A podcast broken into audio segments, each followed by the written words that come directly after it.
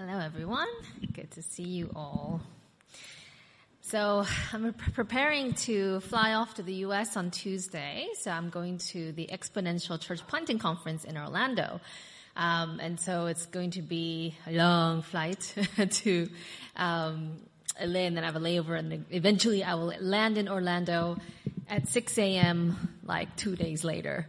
Um, and then I'll be there for a 10 day uh, church planting conference. Um, apparently there's going to be like 40,000 people there, so it's going to be quite intense. Um, the first thing every morning is a 6 a.m. prayer meeting, and the last meeting ends at 8 p.m. So it's going to be a lot of sitting for a lot of meetings and a lot of talking and um, but I'm looking forward to hopefully being inspired by it. And on the way back, I'll have a, a three day, three to four day layover with um, see my family um, in California and then come back. So Roy will be a single dad for the time, so give him lots of love and support. And um, also, we've got lined up two internal guest speakers, and by internal I mean from our own community. So the following Sabbath, Daryl will be preaching, and then the week after that, Pauline will be sharing a message. So um, please come out and show your support for them um, and give them lots of love and prayer as they prepare as well. So I've started a new series on names of God. Those of you who were here last time I preached, I preached about the name El Shaddai, one of the many names of God. In fact, the Bible has over a hundred names of God. So some say 99, some say more than a hundred, but we can all agree a lot of different names for God. And I shared last time how names tell us a lot about some, a person. Who remembers my middle name? Oh, well done. Yes, my middle name is Jeannie. Who remembers what Jinha means? Oh, very good, Lily. Um, my name Jinha means true water. That's right. And so hopefully you had a chance to think about your own name and kind of what it represents and what it means um, and what kind of hopes and dreams your parents had for you. I shared about how, um, just a little review, El Shaddai um, has so many layers of meaning. It's often translated as God Almighty, but I like that um, looking at it a bit a bit deeper. Um, I liked that kind of phrase of El Shaddai, meaning the God who holds all things together, um, and the God who nourishes, the God who is all sufficient. And I shared how God revealed this name, El Shaddai, to Abraham, Isaac, and Jacob, who were the patriarchs of the Israelite people, the Hebrew um, people group. And God promised specifically as he was revealing himself as El Shaddai, he specifically said that as he was making promises to Abraham, Isaac, and Jacob about how he was going to give them children and descendants as numberless as the stars. Now what happened is over the years, God fulfilled that promise. So Abraham had a son, Isaac, Isaac had a son named Jacob, uh, actually he had two sons, Jacob and Esau, and they also had children, and those children multiplied, and what ends up happening is that the descendants of Abraham end up, because of a famine, they end up in Egypt. And at first, they thrive there, but over time, the Pharaoh um, really doesn't like them, and they end up becoming enslaved people group, ethnic group in Egypt. In fact, the new Pharaoh even orders that all the male babies uh, be killed. There's one boy that gets saved by his mother. She places him in a basket and, and floats him on the river Nile, where an Egyptian princess finds him and names him Moses. Um, oh, let me. And uh, from the archaeological discoveries, it's very possible that this princess who adopted Moses was none other than Hatshepsut, who actually later became Pharaoh herself. She didn't have any children of her own, but she married um, another royal person and later had a stepson from that lineage who um, was Thutmose III. And later on, this stepson of hers would face Moses in the confrontation of the Exodus. So Moses grew up in the palace, being trained and groomed to become this great ruler. But you know how last time I talked about how my name, you know, I've got this Korean name and I grew up in America, so then I was Korean American. So I had this American name, Jeannie, and I shared about how I grew up with these two identities, right? that kind of tugged at each other and I never really kind of belonged at either one. And now I'm Australian, so I'm like really confused, right? And so I, I, I imagine Moses, right, growing up as the son of Pharaoh, but he knows he's Hebrew. He knows that his real people are those who are enslaved, who are being mistreated and abused by the Egyptian lords. And so I imagine Moses growing up always had that bit of an identity crisis and struggle in his heart. Yes, he's this Egyptian um, prince, but he's also one of the Hebrews who are being mistreated. And as he, you know, became a man and he's given responsibilities and he's out and about, he sees an Egyptian slave lord beating a Hebrew man. And Moses, like so many others before him and so many people after him, decides to take matters into his own hands and struggles with the Egyptian lord and kills him. And he thinks he can get away with it. But word spreads, people find out, and the Pharaoh finds out, and the Pharaoh sees this act of Moses as a sign of Moses finally choosing which side he's on. So then Pharaoh is now trying to kill him. And Moses runs away, feeling like a complete failure. He flees to the land of Midian. Oh, I don't have a map that I did, um, which basically is kind of the southern part of um, what is today Israel, but in the southern Jordan, uh, towards the bottom there. And while he's there, he becomes a shepherd. And so for 40 years, Moses, who had been prince of Egypt, is watching after sheep. Can you imagine how he must have felt? He had so much promise and potential as this leader who was going to do great things, not just for Egypt, but for his own people, right? He probably had grand designs of how when he became ruler and he had position and power, he could finally do something to save his people. But instead, he's been disqualified from leadership, exiled from Egypt. He has failed to deliver anyone, let alone himself. Then one day, 40 years later, it's a long time to feel like a failure. Moses is with his sheep, journeying towards Mount Horeb, when something strange catches his eye. It says, Now Moses in Exodus 3, verses 1 to 3, it says, Moses was tending the flock of Jethro, his father-in-law. He had gotten married, the priest of Midian, and he led the flock to the far side of the wilderness and came to Horeb, the mountain of God. There the angel of the Lord appeared to him in a flames of fire from within a bush. Moses saw that though the bush was on fire, it did not burn up. And so Moses thought, I will go over and see this strange sight, why the bush does not burn up. Normally when there's a bushfire, you run away, right? You get your, make sure all your sheep are safe and you, you get out of there. But as Moses, I imagine, was gathering the sheep and was trying to get away and he's keeping an eye to see if that fire is spreading, it's not. In fact, as he's expecting the fire, and you know, he, he would have had lots of experience with bushfires in the, in the wilderness. He's expecting it to start licking up, you know, the trees and, and, and the grass and everything around, but the fire is contained. And the tree where the fire is at is not even burning up. And so Moses goes closer to this phenomenon to see what is happening. And notice what happens next. When the Lord saw that he had gone over to look, God called to him from within the bush, Moses, Moses. And Moses said, Here I am. Do not come any closer, God said. Take off your sandals, for the place where you are standing is holy ground.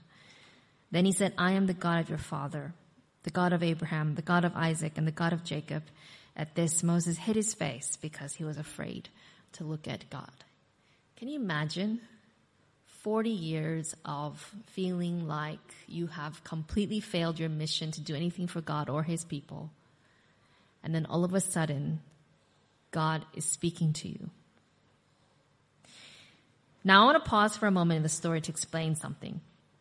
Whenever you see the word God in the English Bible, the Hebrew word that it represents is actually Elohim.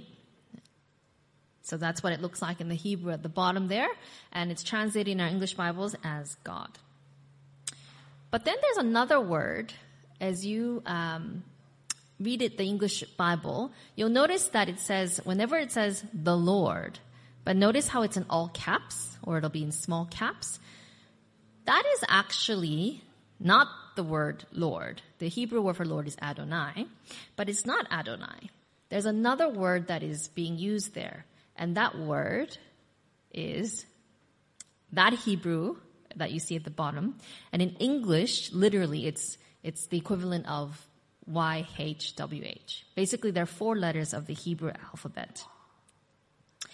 So why is this word translated as the Lord?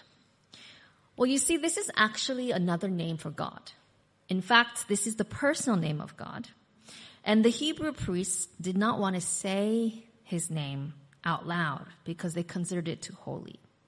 So every time they would, you know, read the scrolls of Genesis, Exodus, etc., and they got to this word, which is the name of God, instead of saying his name, they would say Adonai, which is the Hebrew word for Lord, instead. And so then this tradition just got, got carried over into the English translation. But to, to distinguish it from the actual Hebrew word Adonai, they put the Lord in all caps. So every time you see in your English Bible the Lord in all caps, it's actually this name of God that is being used. Now, because over the centuries, no one said his name out loud, no one actually knows how this word is supposed to be pronounced. Other Hebrew words we know because oral tradition has carried it down over the centuries. And so actually ancient Hebrew doesn't have vowels. And so um, it's all just consonants, and you would just know how it's supposed to be pronounced because of the oral tradition that's been handed down. But because this word was never spoken out loud, this name of God, no one actually knows what it's supposed to sound like. But scholars have agreed to, to, to call it Yahweh. Okay, so from now on I will call it Yahweh. This, these four letters. And the technical word is the tetragrammaton, but that's okay. Just tuck that away in your brain. Now, Yahweh, because it was never spoken out loud, and when um, the Bible became translated into Latin, um, and over the centuries, um, the Latinized version of Yahweh with Adonai, which was what was spoken, got merged into what is called Jehovah. So if you've ever heard Jehovah, it's actually like a Latin weird version of Yahweh um, over the years, but it's all the same thing. And so, to make it easier, I'm going to be using a translation of the Bible called Names of God. So if you go to Bible Gateway and you use the Names of God translation, that Bible will actually tell you the names of God for what it is as you read it. So let's continue now the story.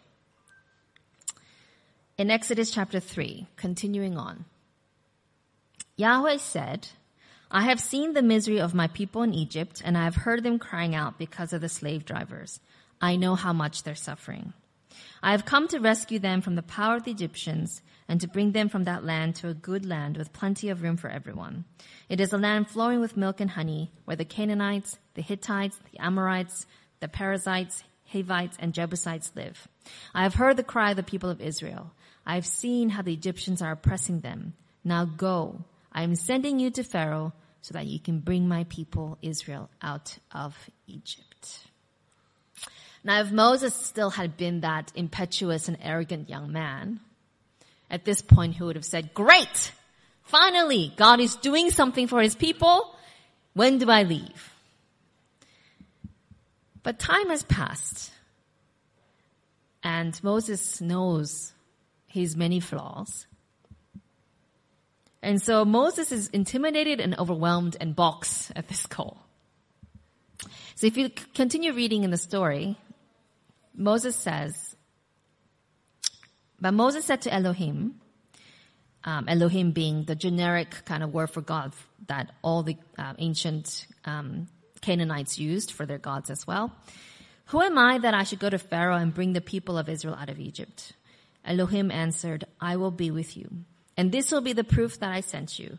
When you bring the people out of Egypt, all of you will worship Elohim on this mountain. Then Moses, oh, sorry, my slides are not working. Let's see. Then Moses replied to Elohim, suppose I go to the people of Israel and say to them, the Elohim of your, an- oh, sorry. Let me go back to the previous verse. But Moses said to Elohim, um, who will, oh, sorry, and this will be the proof that I sent you.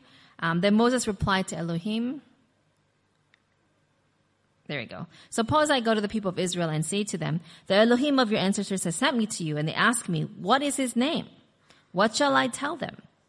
And Elohim answered Moses, Ehe hu Yehe, this is what you must say to the people of Israel. Yehe has sent me to you. Okay. Let me read one more verse and then I'll explain. And again, Elohim said to Moses, this is what you must say to the people of Israel. Yahweh Elohim of your ancestors, the Elohim of Abraham, Isaac, and Jacob has sent me to you. This is my name forever. This is my title throughout every generation. All right. What is going on? There's a lot of Hebrew words being thrown around. So when Moses is, you know, intimidated, he, he doesn't really feel comfortable or confident going and doing this thing. He hasn't seen his people in 40 years, right? He's not even comfortable speaking, you know, the Hebrew language anymore. Um, now I grew up in Korea and I moved to the U.S. when I was eight years old. So I went to kindergarten and grade one in Korea. And then I did grade two, uni, and master's in America. And so when I meet Korean people and they start talking to me in Korean, I'm like sweating because even though I understand it and even though I, um, you know, know it pretty well, I'm not used to speaking it anymore, right? Because I hardly ever speak it.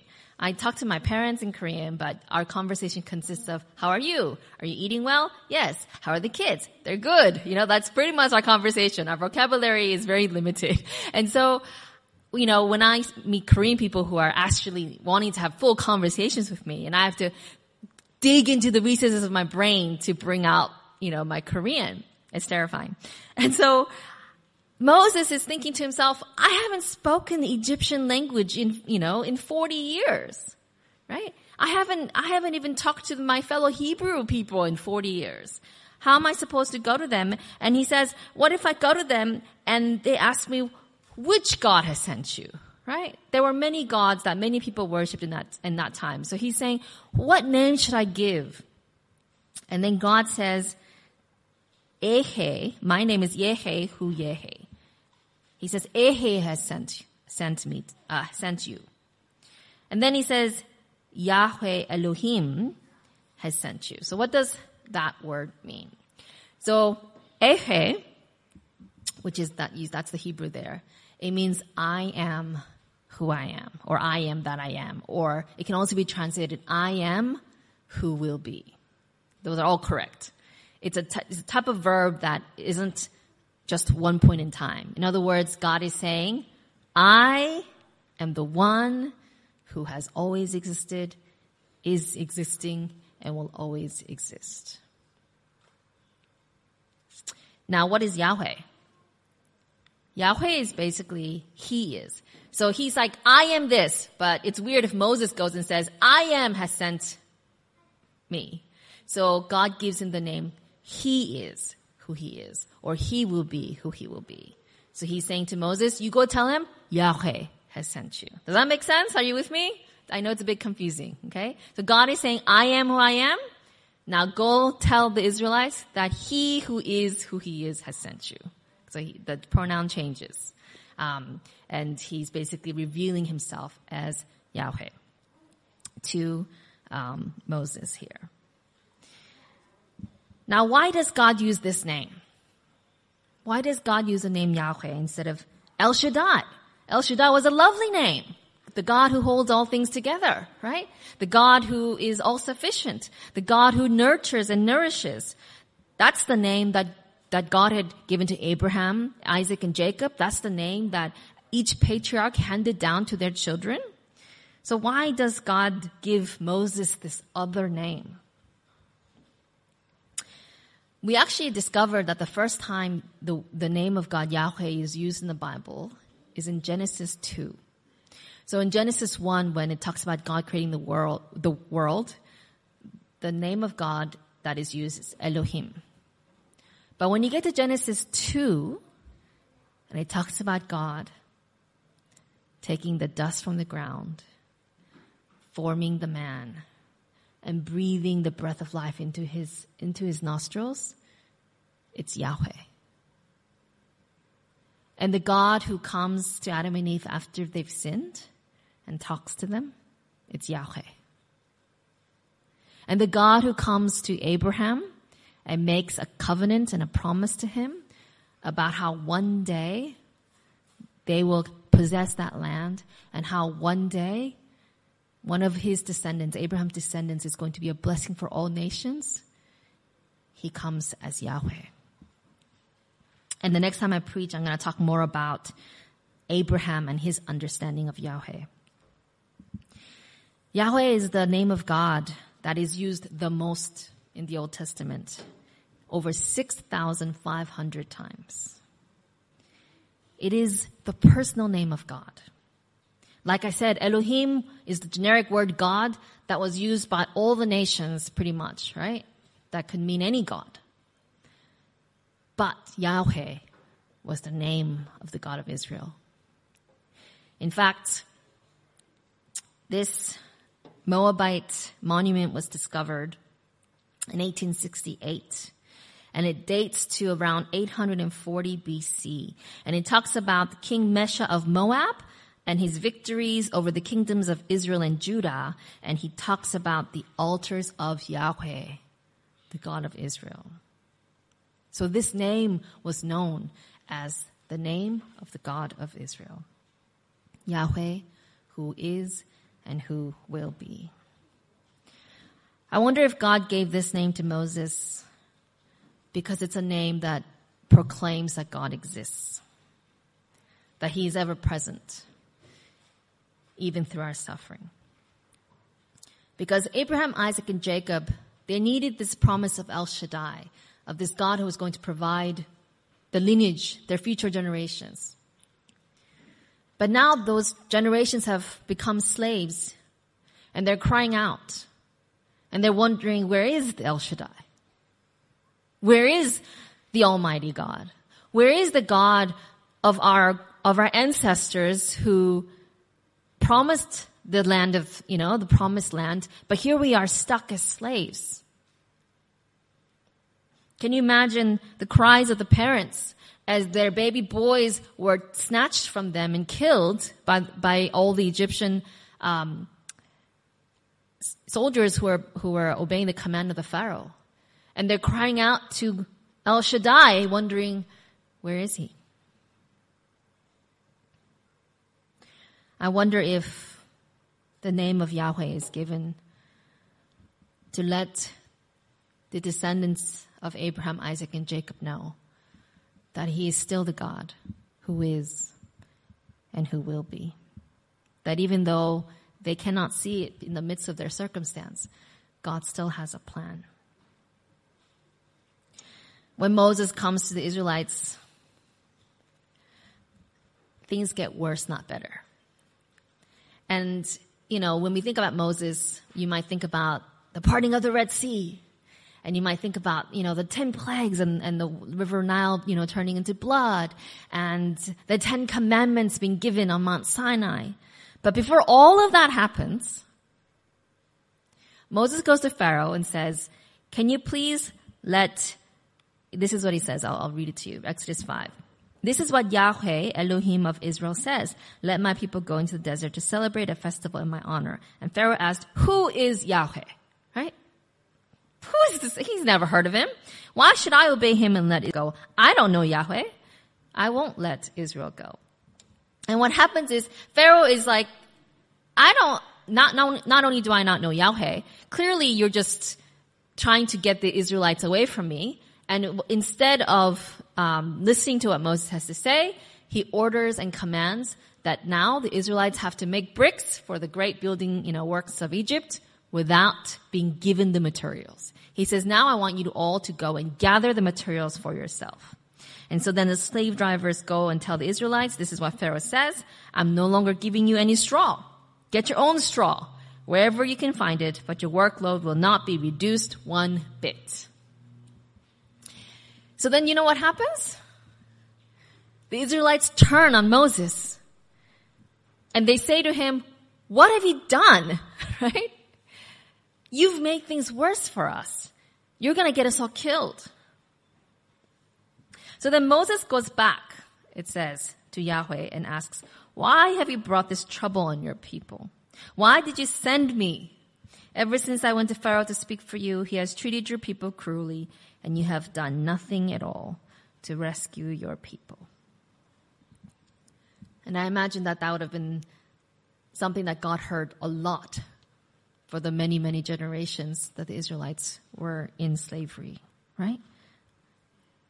You have done nothing for us.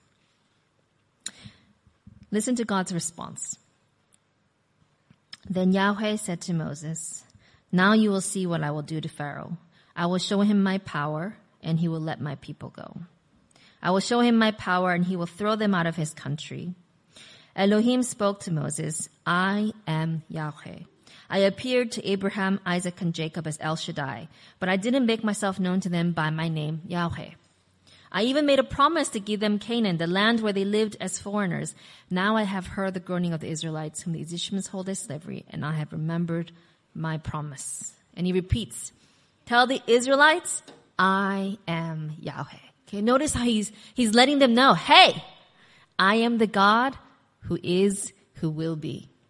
Not just the God of the past. Not just the God that your parents, your grandparents, your great grandparents had miracles and, and, and, you know, stories of. I am the God that yes, right now you don't see it. Right now you only see your circumstances, but I am the God who is going to deliver you. I am Yahweh.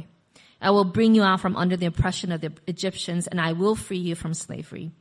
I will rescue you with my powerful arm and with mighty acts of judgment. Then I will make you my people, and I will be your Elohim.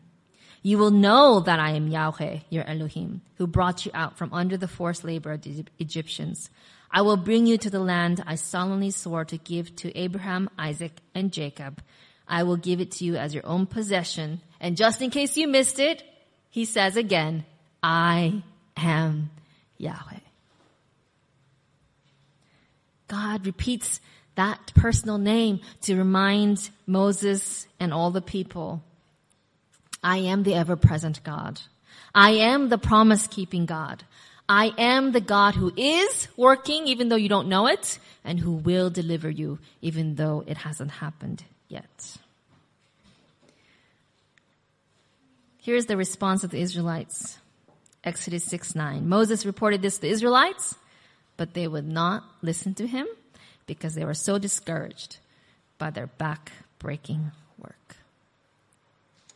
I don't blame them, right? When you're in the midst of discouragement, it's hard to believe that God exists or cares or has power to help. And if the story ended here, they would be very justified in giving up their faith. And if Moses in his discouragement, had listened to the people or seen that they didn't listen to him and said, what's the point? And had gone back to Midian, Yahweh would have been a bitter name in his memory. But here's the thing. Even though the people don't listen, even though the circumstances have, have gotten worse, not better, Moses clings to the name of Yahweh. And he obeys Yahweh's instructions to go back to Pharaoh, to go back and talk to him, to go back and, and do whatever God commands him to do, even though a lot of the commands that God gives Moses doesn't make sense, and even though there's a process where, you know, time after time, plague after plague, Pharaoh still doesn't let them go. But Moses continues to obey, trusting that the God who is, is the God who will be. And that the God who was speaking to him and the God who spoke to him in the burning bush was going to be the God who delivered them out of Egypt. And that is exactly what happens. If you read the rest of the story, you find out that indeed Moses does get all the Israelites out of Egypt and they have this triumphant, glorious victory. And they do eventually make it to the promised land but it takes time. It takes faith in the God of Yahweh. This Wednesday and Thursday, Roy and I um, were in professional development meetings, And our speaker this year was Dr. Petros Bahadur, who is the director for the Global Center for Adventist Muslim Relations. It was actually quite um, very interesting talks. And later on in the year, um, I'll share some of the things that he shared with us. But I want to share one thing today that he told us, which is that Muslims all over the world have been having dreams of Isa. If you're wondering who Isa is, it's the Arabic name for Jesus. There are people all over the world who are having dreams about Jesus. He has met many of them himself, and they actually have a website called Dreams of Isa, where people can uh, share. I ha- hey, I've had this dream, and then um, there's someone who can talk to them about it. We actually had a visitor to our church last year. Some of you might have met her, who, who a Muslim lady who had a dream about Jesus, and she ended up becoming a Christian. Dr. Petras was telling us how a few months ago, as you know, there's the, the conflict in the Gaza has been going on for a while now. And a few months ago, um, a lot of the families who had lost children in the conflict um, and who lost homes and you know who lost everything um, and have been displaced um, were being helped by various aid organizations. 200 of those refugees all had the exact same dream about Jesus in one night. And they ended up um, becoming Christians. And Dr. Petras told us many other stories like that and uh, experiences that he has had over the years um, and even recent times. And when I think about what he shared with us, and I think about all that's happening around the world today, especially in areas of conflict, something that I am struck by is this idea that the war is not over and the suffering has not ended and justice has not yet come. Because we live in the not yet, right? God has not delivered us yet. Judgment has not been meted out yet. Healing has not come yet. Our prayers have not been answered yet. And the good news about Jesus has not been spread to all the world yet. But here, as we live in the not yet, one thing that we can cling to is that God is Yahweh, who is and who will be. He's still the promise keeper, and the story is not finished yet. So even in our suffering and in our challenges, we can cry out with Job a man who suffered very much. As he said in Job chapter 1 verse 21, Naked I came from my mother, and naked I will return. Yahweh has given, and Yahweh has taken away. May the name of Yahweh be praised. So whatever circumstances you're facing at the moment, whatever challenges, I want to leave you with this promise of the name of Yahweh. And I want to inspire you to, to hope and cling to the fact that the God who is, is the God who will be. He will never leave or forsake us. He will fulfill his promises. And if you continue to obey and, and cling to him in faith, the end of your story will be far more glorious than you can ever imagine at the moment. Please bow your heads with me in prayer. Father God, we want to thank you for being the God of Yahweh, the God who has always existed, the God who will always exist, the God who has a plan from the beginning to the end. Father, we live in the middle of the story. We live in the mess and the chaos and the pain and the uncertainty.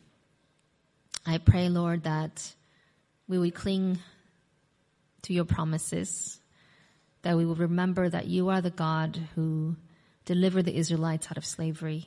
You are the God who called Moses to leadership. You are the God who, in the midst of all that's happening around the world, still show that you exist, that you care, and that you are fulfilling your promises. I pray that you would give us all courage and hope and faith to cling on to your name and to live being a blessing to others and sharing the good news that you are the God who cares. Father, be with those who couldn't join us today for whatever reason, um, and be Yahweh to them. And until we meet again, watch over us all, we pray in your Son's name. Amen.